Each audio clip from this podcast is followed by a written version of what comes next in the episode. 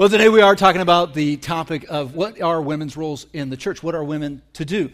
And I've been given that task. I thought maybe going on a couple weeks of vacation, Evan would take that over. Nope, he didn't want to do it.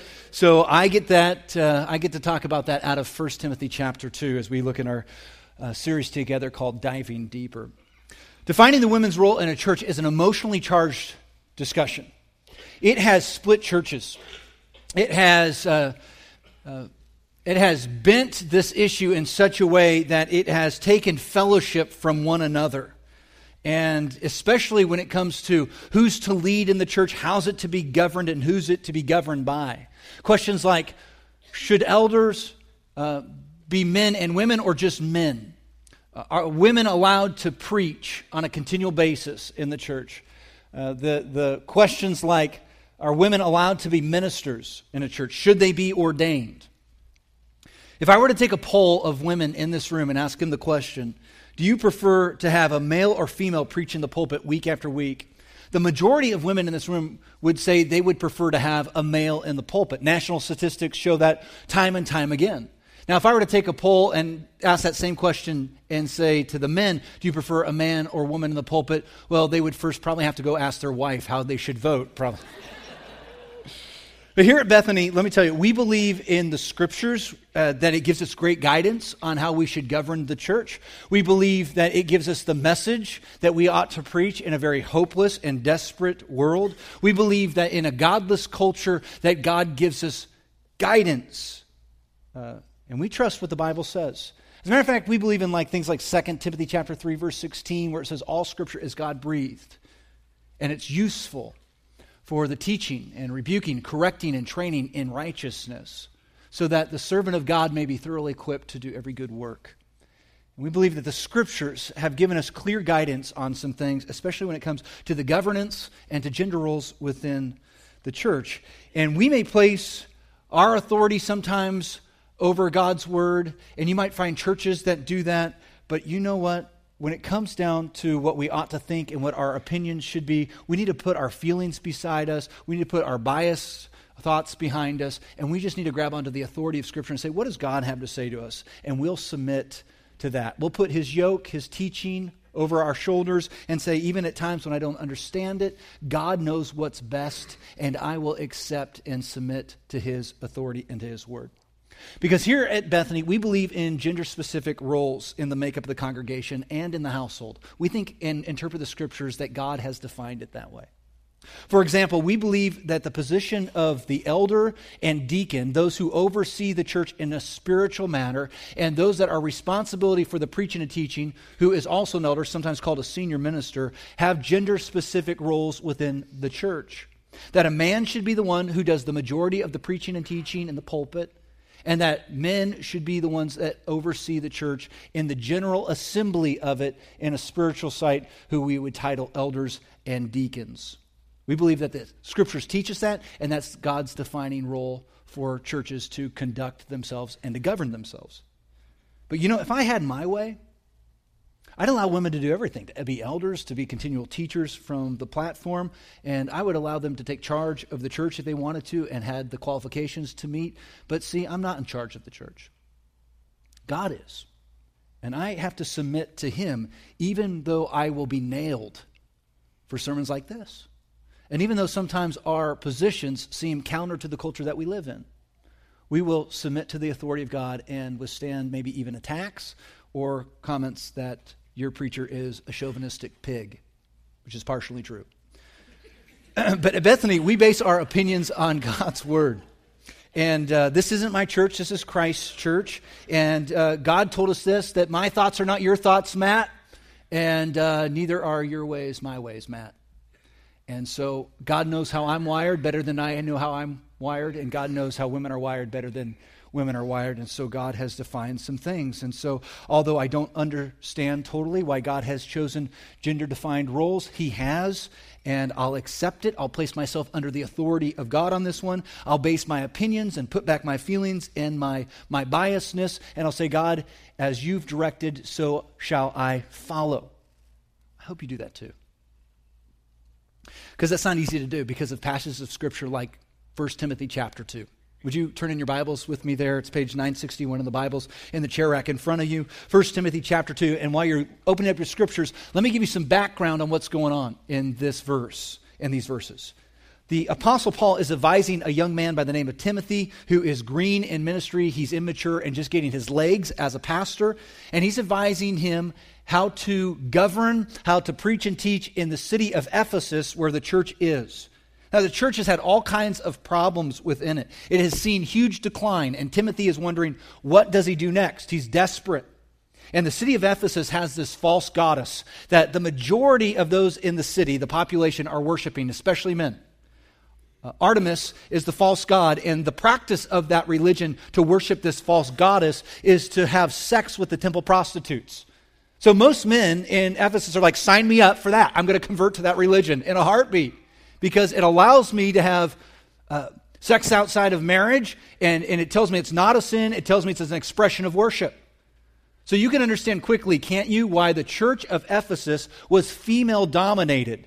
Men did not want to convert over to Jesus Christ because Christ was saying this is not correct. There needs to be a purity in the marriage, and you need to keep the marriage uh, uh, between you and your partner pure sexually. And so women were converting to Christ because they saw the misdeeds and mistreatment of women, especially through the acts of prostitution and how men were treating women in that city. But men were not coming to Christ because they didn't want to depart from their sexual lusts that they were experiencing. Does this make some sense so far? Can you imagine being in a culture like that where men were given permission to have sexual affairs and it was a part of their religious practice? Who would want to come and join a congregation or a church that says, no, that all ends? Very few. So the, the nature of the church, the buildup of the church, was predominantly female. So here's Paul's advice to Timothy, who's preaching in a church that's dominant female. He says in verse 9 of chapter 2 of 1 Timothy, Paul, I also want the women to dress modestly, decency, and propriety. That word propriety is where we get cosmetology. It's this idea that we're presenting ourselves in a fashion in which is uh, of the makeup of the makeup that presents ourselves in a good light to the society around us. It puts us in good standing with people that are around us. So, with propriety, adorning themselves, not with elaborate hairstyles. Some translations that you might have say with braided hair, which was an elaborate hairstyle back then, or gold or pearls or expensive clothes. We're in verse 10 now. But with good deeds, like not with all this other outward adornment, but with good deeds appropriate for, for women who profess to worship God. A woman should learn in quietness and full submission where are the security people? They need to be coming up front real quick here because I'm about ready to get nailed. I do not permit a woman to teach or to assume authority over a man. She must be quiet. For Adam was formed first, then Eve, and Adam was not the first one deceived. It was the woman who was deceived and became a sinner. But woman will be saved through childbearing if they continue in faith, love, holiness with propriety. Now, I want to give you some basic guidelines of scripture interpretation for a second. I think it will help us as we try to navigate this issue a little bit. One of the uh, key principles of scriptural interpretation is take the Bible literal if possible, uh, and figuratively if obvious. It's got to be obvious that's figurative language, but every other place you take the Bible literally. And there are times, though, within the Bible when you have to interpret it, sometimes in which you have to interpret it in the light of culture in which it was written. For example, the advice that Paul gives to Timothy here at the very beginnings of the verses we just read. He's basically challenging Timothy to put high expectations on the ladies who are coming to his church and who have adorned themselves in such a way that the focus is being taken off of God and the focus is put, put onto them. So let me give you the contextual side of this. Because the way we need to interpret Scripture is that there is a permanent principle in place, but there is oftentimes followed by a cultural application. And that's what we see here. A permanent principle followed by a cultural application. So the permanent principle is this dress modestly. Don't put the focus on you. Let the focus in worship be on God, and let the inward adornment of Christ be the thing that shows off your beauty. Now, that could be said, couldn't it, of any gender? Male or female. Good permanent principle, right? Modesty's good. Putting the focus on Christ and worship is good, not the focus on yourself. What's the cultural application? Don't have elaborate hairstyles. Don't come in with fine jewelry. Why would Paul say such a thing? Well, because the temple prostitutes had elaborate hairstyles, wore fine jewelry. And don't you think a whole lot of prostitutes found freedom in Christ, gave up their old ways of being prostitutes in the temple, came over to Jesus Christ, but still had the wardrobe of their old occupation? And Paul's saying to Timothy, Would you let those women know that the inwardness of Christ can shine through them? And they don't need to present themselves this way anymore. They're changed. They've been given new life. Let the good deeds, let God shine brightly, and let them throw away their past, and let Christ be the one that shows them in their present and their future. You know, the Apostle Paul kind of gives some contrary advice to the church of Corinth, and you'd say, well, the scriptures don't seem to match up. But no, it's not that the scriptures don't match up, it's that the cultures didn't match up. Just as elaborate hairstyles defined the prostitute of the days in Ephesus, in the church of Corinth, another city, miles and miles and miles away, which presented a different culture, they were told there by the Apostle Paul, for if a woman does not cover her head, she might as well have her hair cut off. But it, if it is a disgrace for a woman to have her hair cut off or her head shaved, then she should cover her head. There are some congregations, some faiths, uh, denominations that have taken that as a permanent principle and not a cultural application. And today, even in our community, you'll find that women will enter the church with their heads covered, and they enter society with their heads covered. Uh, you might even find that there are some congregations in our community that do not allow uh, those that attend their church who are, are, are female to cut their hair because they take that as a permanent principle and not just a cultural application that it continues on. But the Apostle Paul was writing those words because in the Corinthian city, the, the church of uh, the city of Corinth, prostitutes had short hair, not long hair like in Ephesus, and they always had their hair exposed. And Paul's saying, "Would you cover your hair because uncovered hair promotes promiscuity?" And that's not what we want to promote. And so it's a pastor telling his congregation, you don't need to identify yourself with the world. You're a changed person because of Christ. So stop looking like the world. And so we see this as a permanent principle. It's good. We don't need to look like the world. We don't need to be promiscuous, but a cultural application. You see the changes between Corinth and Ephesus? Does that maybe give you some sense now? So the advice to Timothy is this Timothy, don't let the ladies of your church show up dressed like a prostitute. Now, that seems like good advice, right? It, it doesn't matter who you are, unless you're a male chauvinist pig or some kind of radical feminist. That's good advice for all of us. Come into the church modestly. May the attention be on Christ rather than yourself. But here's where it gets dicey, verse 11. A woman should learn in quietness and full submission. Do not permit, I do not permit a woman uh, to teach or to assume authority over a man. She must be quiet. You know, this has to do with more of orderly worship than it does male dominance within the church. You know, the Apostle Paul got a pretty bad rap from liberal theologians and liberal preachers during the 1970s and 1980s. They labeled him as a bigot, a chauvinist, and a sexist. But that couldn't be further from the truth. They would only focus in on one verse of Scripture like this one, and they say, See, God and the Bible hate women. But they didn't take the full context of who the Apostle Paul was. For example, the same man that wrote what we just read also wrote these words So in Christ Jesus, you are all children of God through faith, all of us. For all of you who were baptized into Christ have clothed yourself with Christ. Now let's re- say this last sentence together. There is neither Jew nor Gentile, neither slave nor free, nor is there male and female, for you are all one in Christ Jesus. The world had never heard any statement like that from any faith group or any man ever that there's gender equality in church. There's gender equality when we come to Jesus Christ. He strips that all away and he sees us for who we are his children. And you are all one in Christ Jesus. And there was great disorder in the church of Ephesus when Paul wrote these words back in 1 Timothy 2. And it was coming from a group of women that were being disorderly. A group of women that had decided that they were going to protest either Timothy's teaching or they were going to speak out during the time of preaching or they were just going to become disorderly during the church service. Now, let's just say for a moment that we have a group of young men that sit in the back somewhere and they are disruptive during the time of preaching. Wouldn't you expect the leadership of this church to go to those young men and say, Would you please be respectful during this time? Would you please submit to what we're saying? And would you please submit to the Word of God and just be quiet? Wouldn't you expect us to say that regardless of who the gender is? And since the rowdy party in the church of dominant females were a group of women, Paul says, Tell those ladies to be quiet. Otherwise, you're going to have a problem on your hands.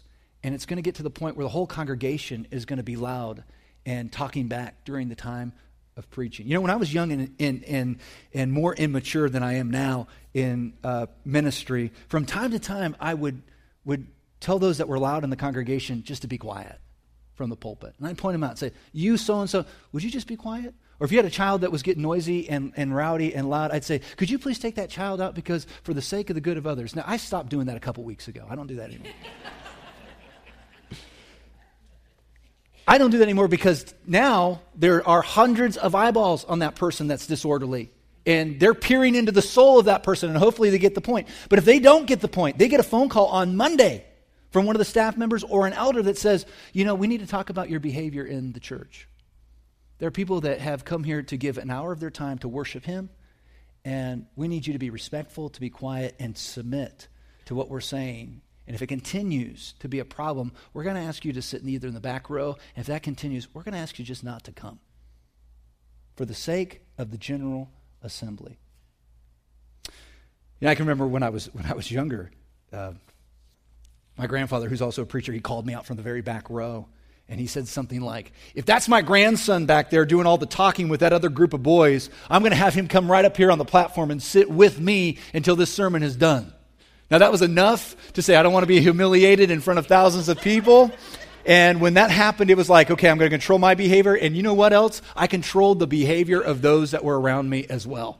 Because when I got called out, when I got called out, I was scared, I was frightened, and I wanted to submit to what was being said. And I made those around me submit to those that was being said. And so Paul's advice is this to Timothy, a young man. He's saying, Timothy, put an end to the disorder that's happening during the worship service, because if you don't, it will unravel that's a pretty good principle, don't you think?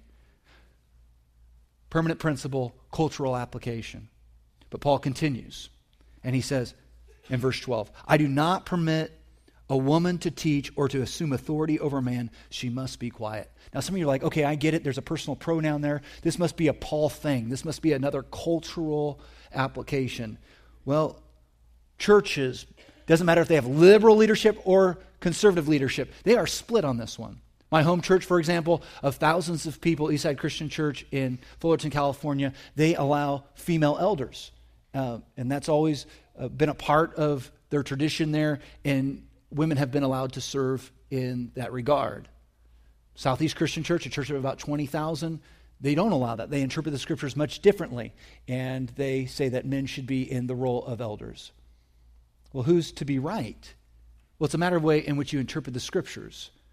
And I know you don't care about Eastside Christian Church or Southeast Christian Church. You care about Bethany Christian Church. What does Bethany Christian Church believe? Well, we believe that God has defined gender roles in the church. And this verse, this one verse, is one of those that points to it, that we interpret that in such a way.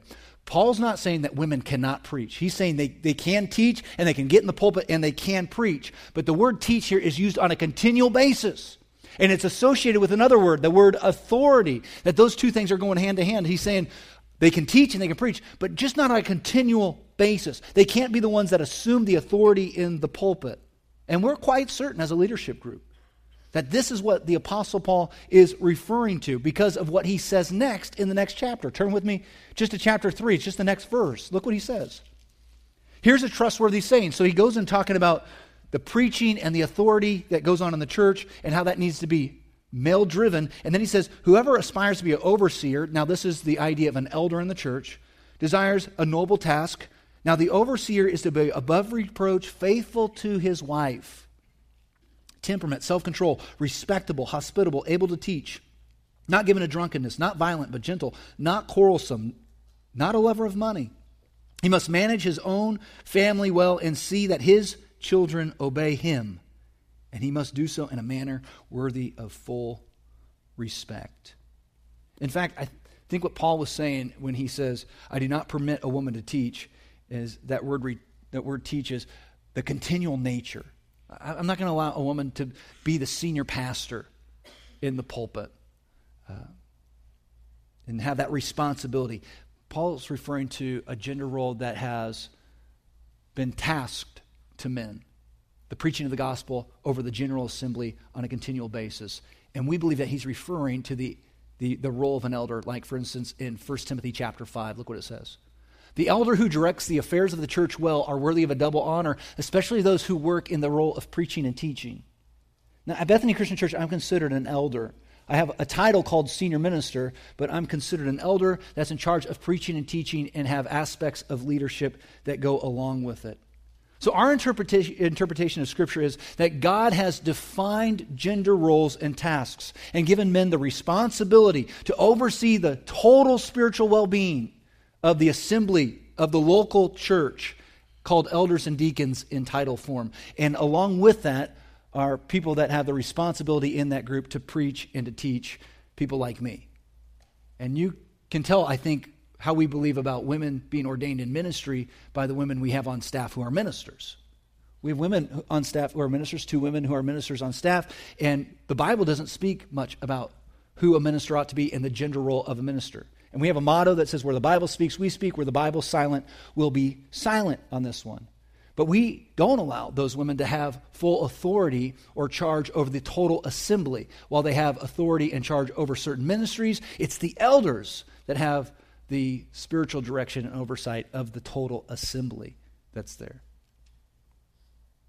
If that hasn't gotten me into trouble enough, let this next verse get me into trouble. 1 Timothy chapter 2 verse 13. For Adam was formed first and then Eve. I think we all agree with that, right? Now verse 14. And Adam was not the one deceived. It was the woman who was deceived and became a sinner. But woman will be saved through childbearing if they continue in faith, love, holiness with propriety. Honestly, I don't have a clue what the Apostle Paul is talking about here. I really don't have a clue what he's talking about. Like uh, Peter had said about the Apostle Paul's letters, his letters contain some things that are hard to understand. You're right on, brother. Peter, I agree with you. I, I don't understand all of what Paul says. Here's what I think he means my opinion. My opinion. I think he means while a woman, Eve, brought sin into this world, was the first to sin, it was a woman, Mary, that brought salvation into this world. I think that's what he means. And since there was the first sin and then the first salvation, that it's neutral now. We don't need to keep putting women down. I think that's what he means. There are other theologians that say that it could mean that since Eve was deceived first, she got the greatest consequence that goes along with sin, which was true. You remember the consequences that happened in Genesis 3. Uh, God looked at Eve and he said, I will sharpen the pain of your pregnancy. And this is now the curse for all women. And in pain, you will give birth. And you will desire to control your husband, but he will, and here's the word, rule over you. That word is dominate, dominance, authority over you. And that consequence is not just one that's a one time event, it's a continual thing. Just like men will have to work uh, by the sweat of their brow in the, in, the, in, the, in the soil, it will be toil. And the serpent will be cursed, and Christ will strike his head, and even though Satan will try to bite at the heels of humanity. Continual act of consequence that's going on there. And since God had put that consequence into place, you would assume that those consequences would fall on institutions that God has established. And God has established the institution of marriage, and we can read Ephesians 5 and find out that there has to be a structure of authority, and God says you are the man's to be the head of the household. That's part of the consequence. And also within the church, we look at it from this verse and other verses that there's going to be an oversight or an overwatch of men who are going to take the spiritual task or the responsibility of spiritual oversight of the church. I think, too, though, that a woman saved by childbearing, when Paul says that, could also mean that there is severe pain in childbirth, but after the child is born, most women look back and consider it complete joy. and they see the joy in all of it, even though there was strain. And perhaps maybe Paul is saying to the effect it's difficult, maybe, for some women to understand why God has decided on gender roles, and it might pain them. But there's great joy in knowing that we're all saved by Christ, and Jesus' salvation should bring us greater joy. Let me, let me put it like this. Let me just kind of conclude with some things um, that I've discovered in my study that I, I needed to re- be reminded of as this issue uh, I knew was going to be preached on. And that is, I won't let the things I can't do keep me from the things I can do. As a woman, please don't focus on the things you cannot do, like being an elder, senior minister, being a deacon in this congregation. Every ministry would suffer if women decided to stop serving in this church this place would fall flat on its face. And there are numerous ways to serve the Lord here, hundreds of ways to serve the Lord here at Bethany, outside of eldership, uh, preaching in the pulpit, and being a deacon. So focus on Christ, His church, and His community, and find a place where you can serve Him. I'm an elder of this church. I've been given the task to preach and to lead. And, you know, I have found some areas where I am uh, ineligible to serve at this church. Like I cannot, I, am not allowed to serve the slings ministry, single uh, single ladies living uh, or single ladies in need of God's strength. I can't serve in that ministry. I'm not allowed to. Or I can't I can't be a teacher, maybe even as much as I want to be, of one of the women's Bible study groups. I'm not allowed to do that. I'm ineligible for that, even though I'm an elder. Uh, I'm not eligible to uh, help with women's mentoring. We at one time were working with a uh, parachurch organization in town and helping women escape uh, drug abuse and physical abuses. I, I was not allowed to be a women's mentor for that group. I can't be the leader of our Narcotics Anonymous program here at church. I'm ineligible to that. But I'm eligible to do some things, and what those things are, I'm going to do, or at least allow myself to be open to doing those things and not focus on the inability, ineligibility, but focus on the things that I can do and, and serve enthusiastically in those things. So don't focus on the things you can't do, focus on the things you can do. Here's another one the, the biblical instructions for gender roles apply to the church, not to secular society. So, men, listen up here. You don't have male dominance in the workplace, it's not the way it rolls. Understand that God only defines gender roles in two areas the areas He has, he has designed and structured, the church and the household. He has no gender restrictions on those things outside of that. You, women can be CEOs, university presidents, governors, presidents of the United States. So, whether you agree with her political stance or not, when Hillary Clinton last week became the Democratic nominee for president and shattered the glass ceiling, Friends, the entire nation should have praised that and applauded that, regardless of what you think about it. Because that is an advancement for women and an advancement for our nation. Women were once considered property. In some nations, women are still considered property. But God never commanded that. God never approved of that. He appointed women like Deborah thousands of years ago to take charge over his people and to lead his people.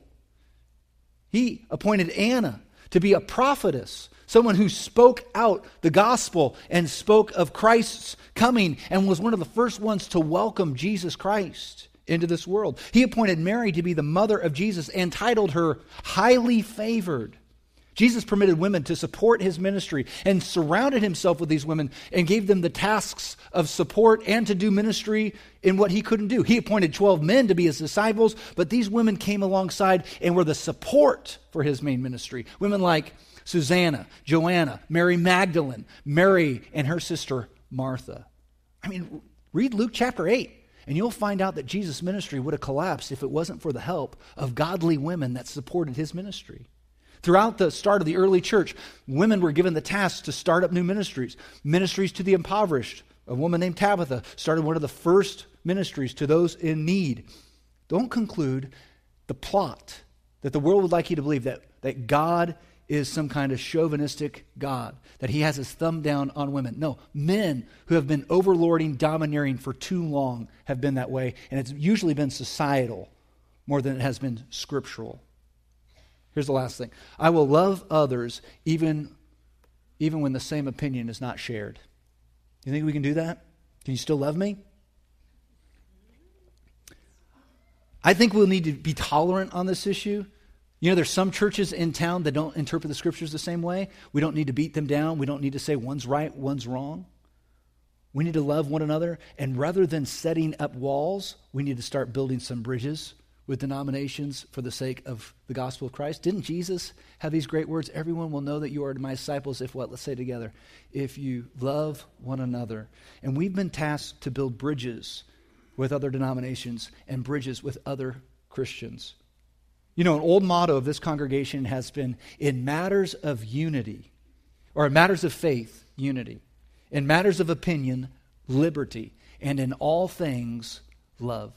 It's a motto of this congregation. And I'm thankful that I'm a part of a leadership that when they err, they err cautiously, they err conservatively.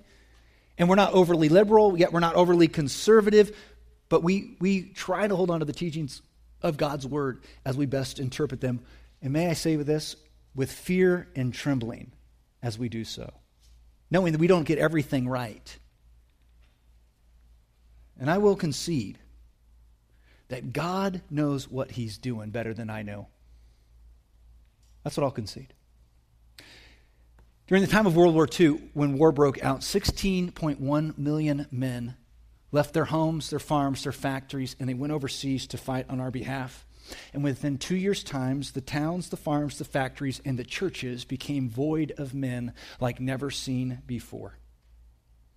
Women stepped up and they took on the roles and took on the jobs that were once considered taboo at the time because the nation needed their help. Don't you love it? Do the job he left behind. The girl he left behind is still behind him. She's a wow. And they took on the responsibilities that men typically took on, and they kept the war machine moving and the nation well oiled. Then the war ended. And millions of men came back. Came back to their towns and their factories and their farms. And the women were welcoming to them. Some stayed in the workplace, but most got out and gave them their jobs back and their responsibilities, especially in some of the more manual labor skilled jobs. But in the church, that didn't happen. Men were happy that women had taken the role of what men used to take the role of. And they sat back. Men, men, are like water, they take the path of least resistance most of the time. And when it came to the spiritual roles in the household, they took a back seat. When it came to the spiritual roles in the church, they took a back seat. And things worked really well. The churches began to grow, churches began to prosper. Women were able to do defining roles like never before, and things went great. But did you know what took place in the 50s and 60s? The decline of men within the church and men started exiting the church. You know what the average church attendance is, the gender gap in churches now in the U.S.? 61% of the congregations in the U.S. are made up of women, 39% are made up of men. That's a gender gap. It's because men have left the church. You know, in Europe, the gender gap is 95% of the church is made up of women, 5% is made up of men. Friends, we are on a pathway towards that unless we continue to allow men to serve in the church. If men, if you just want to sit back idly and not live up to your spiritual role, you won't find many more of you in the congregations. So I'll concede that God knows what he's doing. In a book that we've read as leadership called Why Men Hate Going to Church, it points out over decades of time, women leading in the church, men have slowly slipped away. Most congregations are finding themselves female dominated. And I think that's why here at Bethany we made a conscious decision very uh, some years ago to, to put an emphasis on challenging men to be spiritual leaders of their household, to challenge men to be spiritual leaders in their church. Next week, you come next week, men, you're going to have your feet stepped on.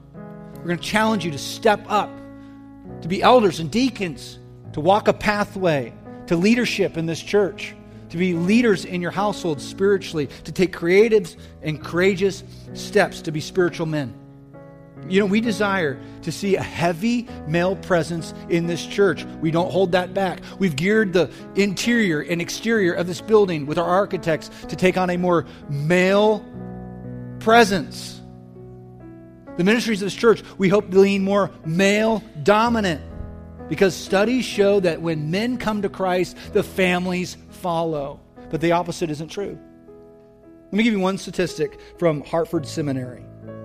They said that when a child comes to Christ, it's a 3.5% probability that someone else in their family will come with them. You ever heard the old, the old um, uh, folklore idea that when you get kids to church, their parents come to church too? It's not true. It is not true. If a woman comes to Christ in the household, a 17% probability that the rest of the household will follow and come to Christ. When a man comes to church and gives their life to Christ, a 93% probability that the rest of the household will follow. Who would you focus your attention on? Right. The one that has the highest probability of winning over their family. And it's been proven by so- sociology that when men give their life over to Christ, society changes for the better. Why? Because men are usually the reason why there are societal ills. If you can change the man, you can change society. And here's the thing when a man chooses a church, there are a couple things he looks for. He looks for who's preaching in the pulpit. You know, congregations and denominations that have ordained women in the senior pastoral role are on a decline of men. There's a huge gender gap. Men want to see men in the pulpit. Statistically, what Hartford Seminary had found out is that if there are more men in the congregation, the church is growing, it's healthy, and there is harmony. If there is a lack of participation of men in the congregation, the church is on decline. So let me sum it up for you. If men are present and active in the congregation, especially in leadership roles, they found, the church will grow. But if they are not, catch this, they say, the church will die. I've got to just assume that God knew what he was doing and submit to what God is saying and to humbly walk before our God in fear and trembling that we have this issue correct.